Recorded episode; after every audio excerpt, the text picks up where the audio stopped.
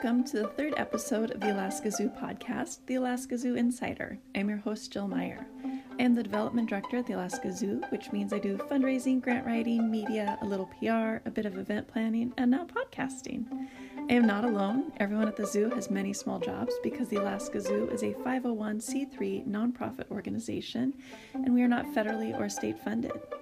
The funds generated at the Emissions Gate, educational programs, and our fundraising efforts support the zoo and serve our mission.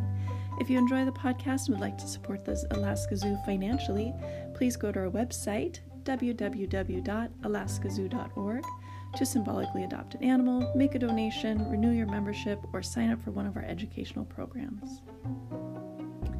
In today's episode, we'll be talking to Shannon Jensen.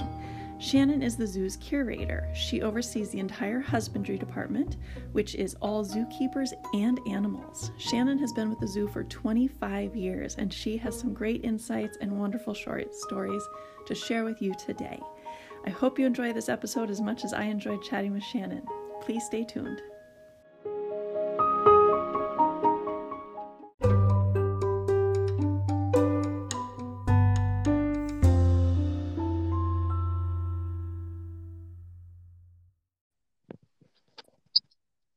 Hello, Shannon.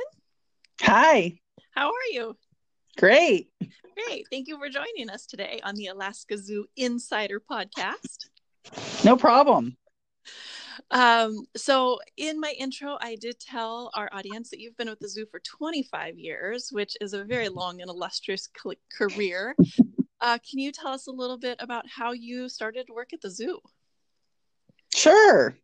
Well, I went. I'm from Washington State, and I uh, was a um, student at Washington State University getting a wildlife biology degree, mm-hmm. and uh, met my husband there and got married when I was in college. And he grew up here, so after college, he wanted to come back up to Alaska. So we headed up here, and um, in college, they don't really teach you how to get a job or um, what comes after college sometimes in some in some um, professions. So i was looking at getting jobs with the state jobs with um, fish and wildlife that kind of thing. However most of those jobs are summer seasonal type things. He didn't want me to be gone. Um, so i was just looking around anchorage and found the zoo and came and visited the zoo and thought, well, this might work. So I applied to work. There was no zookeeping jobs open, which happens quite a bit. Um, mm-hmm. so I went to work in the gift shop, believe it or not, and worked in the gift shop for a while. And then winter was setting in, and uh, winter sometimes is pretty slow. Well, I don't like sitting around, so I um, took I kept the zoo job as part time and went to work somewhere where it was just more busy work. Um, and then along came a zookeeping job in December, and uh, so I applied for it and I got it, and that's where I started zookeeping in the middle of winter for a newbie to Alaska. It was super cold. Yeah, I can only imagine. That's awesome. yeah, and then um, it's history from there. Yeah. So assuming you studied wildlife biology in college presumably you wanted to work with animals. Like did, how did did you know from a young age that you wanted to work with animals or how did that manifest itself? Well yes. I always knew i wanted to work with animals. In uh, fourth grade i got into 4-h and my parents wouldn't let me have that horse i wanted really bad so they let me have a rabbit. So i had rabbits and i showed rabbits in 4-h all the way from fourth grade until i was a senior in high school and mm-hmm. in the at my high, I had 70 rabbits. So I know uh, my parents were probably kicking themselves. They should just let me have that one horse. But I really loved, I really love the bunnies. so you were a zookeeper from early, early on. Yes, I I did love it. And when I got up to be a senior, I thought, well, maybe I won't go to school. I mean, I did work with a vet, and I thought I wanted to go the vet route. Um, so I had all that experience, but uh, some stuff happened took a gap year before after high school and going on to college and thought well i'll go to college and i'll get a business degree well i went to the intro intro classes or the introductory to the business degree and I thought, oh goodness, this is so dry. There's no way I'm going to do this. So, right back to wildlife biology. And awesome. that's where I've been ever since. Well, we're glad you did. We're very, very. Um, so, in 25 years, I can only assume that you've worked with all of the animals at the zoo. Um, are there animals that you have specifically worked with over the years? Yes, in my first 10 years here at the zoo, I, I was a zookeeper. And then uh, for the last 15, I've been the curator. So that's give me chances to work with lots of animals. I tend to gravitate more towards uh, birds. I like mm-hmm. working with the birds, and um, they're challenging. They're different. I mean, I do love the furry animals uh, too. I just mm-hmm. think all the animals are are amazing, not only as uh, species but as individuals, um, and it's super fun to work with them all. Right. Can you tell us a story about a bird that you're currently working with? Maybe how that bird came to live at the zoo, or a favorite sure. treat or toys. Sure. Um, well, Errol is one of the birds I work with, and he's a great gray owl. They're pretty elusive in the wild, so a lot of people don't see them, but they're one of the uh, three largest owls in North America. And um, he's a male, so he's not as big as like the females get a, a bigger than he is, um, okay. but he's still pretty big. And he came to the zoo because he was flying, probably chasing something, and flew right into a parked car and got a horrible head injury. Um, and the rehab facility kept him for three years, and then um, they were going th- through some things, so they placed him with us. And he's mm-hmm. been great. He had a long road during rehab to recover. I mean, his head was almost completely turned upside down just from inner ear injuries, that kind of thing. He's completely flighted. Um, he just has an ear injury, and um, owls need to have both ears working good to locate prey. Mm-hmm. So, yeah, that's his story. We named him after Errol from Harry Potter because he was sort of a goofy kind of bird. And so is Errol in that book. that's wonderful.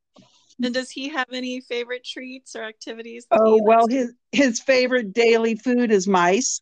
Um, okay. So he gets we weigh out his mice, but it's about four to five mice a day. Um, he also mm-hmm. gets quail just to keep it um, varied diet, keep him nice and mm-hmm. healthy. Um, that's really his favorite thing is mice. Got it. Got it. And how does the zoo get mice? Well, mice, we had gone through a period where we bred our own here and um, raised them here. However, that takes a lot of time. Um, mm-hmm. We can pay somebody else to do that, and uh, we we just buy them frozen from a, a supplier that has quail and mice. So oh, well, that's convenient. Yeah, it's great. I bet none of our listeners knew you could mail order frozen mice. Oh yeah. um, so in your home life, how many pets do you currently have in your house? Well, I only have one pet. Mm-hmm. Um, and it's a dog. He's a chocolate lab. And uh he's six. He'll be six in July, July 15th. But yep, that's it. Um that we have right now. You know, I spent a lot well, of time here, so um, yeah, my kids, it, they re- really, re- he relies on them to get him out and play with him and that kind of thing. So if it was just me, he might have a super boring life because I'm here at work all day. Right. But so now you also, in your role as curator, I know that when the zoo gets sick or injured animals, sometimes you end up having to uh, take them home and baby them through the night. I feel like a few years ago I remember a baby otter that you had to care for. Is that correct? Yeah. Sometimes when orphans come in and they're very small and they need 24 hour care, they'll come mm-hmm. with me. I have a big enough house that I can separate them and keep the dog away from them, keep them in a quarantine situation. Um, mm-hmm. But yeah, if it's bigger than like bear cubs, don't bring. I don't bring those home. We get them at three to four months old. They can make it through the night without being fed.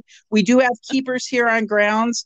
Um, from 6 a.m. till 10 p.m. So, you know, the animal will get fed at 6 a.m. and last feed would be at 10 p.m. They can go the eight hours um, when they're a three to four month old bear. But sometimes the animals that are just weeks old, they just need to be fed throughout the night. Once we can get them um, where they can go throughout the night without being fed. They come right back here. Got it. Got it. So main takeaway there is don't ever take a bear cub home. Yeah. Yeah. Okay. Um, so what is your favorite part of each day? Well, I love waking up in the morning. I'm a very early riser and I love the morning. It's so quiet. Um, I really like the quiet. Um, Yeah. so I'm able to get a lot of stuff done here. Um, because Mhm. about half my job is office work. Um, I can come in and get stuff done without a lot of um, people talking to me. Right. So- Well, that that leads me easily into my next question. How has your daily activities changed with the zoo being closed? Well, it's really quiet around here, so uh, I like Mhm. that. However, I do miss the visitors and seeing people um, enjoy the animals here. Um, Yeah. Personally, for me, I work three days a week here. Um, if I'm coming in to the zoo, it's actually where I am taking care of animals. If no animals to take care of because my assistants here taking care of them, I'm at home Mhm. working. So luckily I can cart a lot a lot of this paperwork home and sort of things that I've been putting off. I have time to do them at home now. So that's good. Good, good. Um, so while we're here, is there any misconceptions about the Alaska Zoo or being a zookeeper uh, or working at a zoo that you would like to address? Well, I'll have to say when we have a zookeeper job open, um, Mm-hmm. we do get a lot of people, or even we we don't have a job open, people will email and want to be a zookeeper, and I think they think because they had pets or something like that that they'd be a shoe in, no problem. You know, they're great with animals; they've loved them their whole life. However, Mhm. most zoos, including us, we do require um, either a four-year degree in life sciences, so that could be any life science. Um, Okay.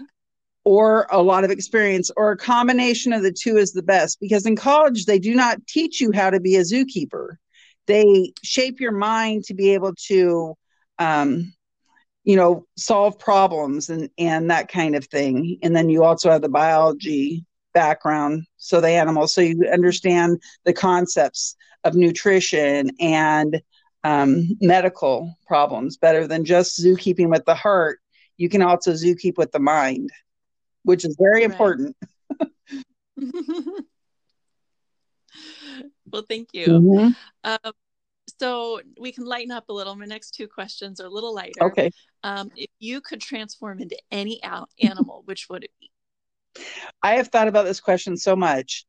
Um, just throughout the years here and working with animals, I would I always, I say this all the time to myself and to whoever's around if it comes, you know, the question comes through my mind. Yeah. um, is that I would want a day to be each animal because I would sure love to be able to see the world through their eyes and through their senses. Um, just because I might be standing here with a bird on my arm and we are seeing what I think is the same thing, we are uh, perceiving it completely different through colors. They, uh, you know, what they're hearing, that kind of thing. I just think it's really would be hard to tell. So I think that would be awesome to be able to experience that. Or like a canine, you know, their world is Yeah. so scent oriented. They, it Yeah. just, I, I don't even think we can begin to comprehend that without doing it, being it. Mhm. I agree. That that's a great answer. Thank you. Nobody's given that answer Oh. yet. I, I definitely have the yearning to fly. Oh. I would like to fly. Yeah, that would be After that, awesome. And I love watching Right. like the ravens uh, flying around here in a wind, and they're just Mhm. so goofy. I just don't. I mean, I think they're just out there having fun, but they're they're Yeah. master flyers, and I think that's where we learn so much is the human race. We learn so much from animals and how to do things. I mean, how to engineer things to work, that kind of thing. So it always does go back to nature. It does. Well, thank you for that. Um, so before we wrap up, uh, is there a story that you can share with us that would be something funny or super disgusting that's happened to you while you're at the zoo? Oh, over 25 years, so much. okay, try to choose just one. oh, I can tell you one that it, you know, isn't so gross to me. I think it sort of makes me chuckle at myself. Um, but uh-huh. sometimes after working zoo, because you got to remember, I work with a lot of birds and do a lot of bird training, and most of the birds we have here are corvids. That's ravens, mm-hmm. uh, crows, Steller jays, that kind of thing, and raptors. So they're all meat eaters, and they love the meat, and they love the mice, and they love the quail. And occasionally, when I get home, or say I'm at the store or something like that, I put my hand in my pocket and pull out what's in my pocket and oh, it'll be a quail wing or a mouse head or something like that, which cracks me up. But I think uh, for most people, it's they just can't believe it. Uh, it's right, just, but that's everyday life. Oh yes, and I know it happens to not just me. okay. so. Uh, well, thank you so much for your time this morning, Shannon. We really appreciate it, and I think all our listeners will really enjoy your stories. So, Great. thank you very much. And I hope you have a good You day. too. Thank you. Okay, bye, bye.